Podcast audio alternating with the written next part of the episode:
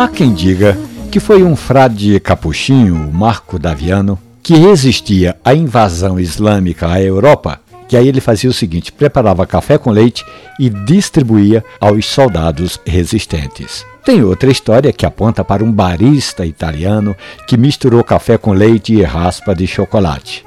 Como o frade Marco Daviano e aquele barista italiano, eu gosto dessa mistura de café com leite espuma de leite sem muitos ingredientes. Tem gente que prefere acrescentar canela, chocolate e até chantilly.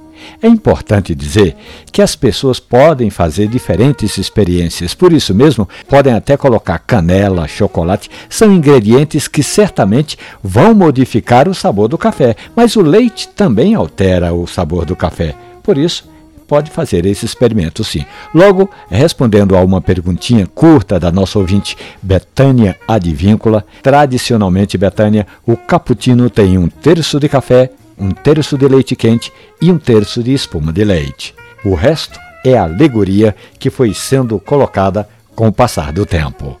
Essa história do café cappuccino e outras tantas do mundo do café estão ali na página da radiojornal.com.br ou nos agregadores de podcast da sua preferência. Café e conversa. Um abraço, bom café.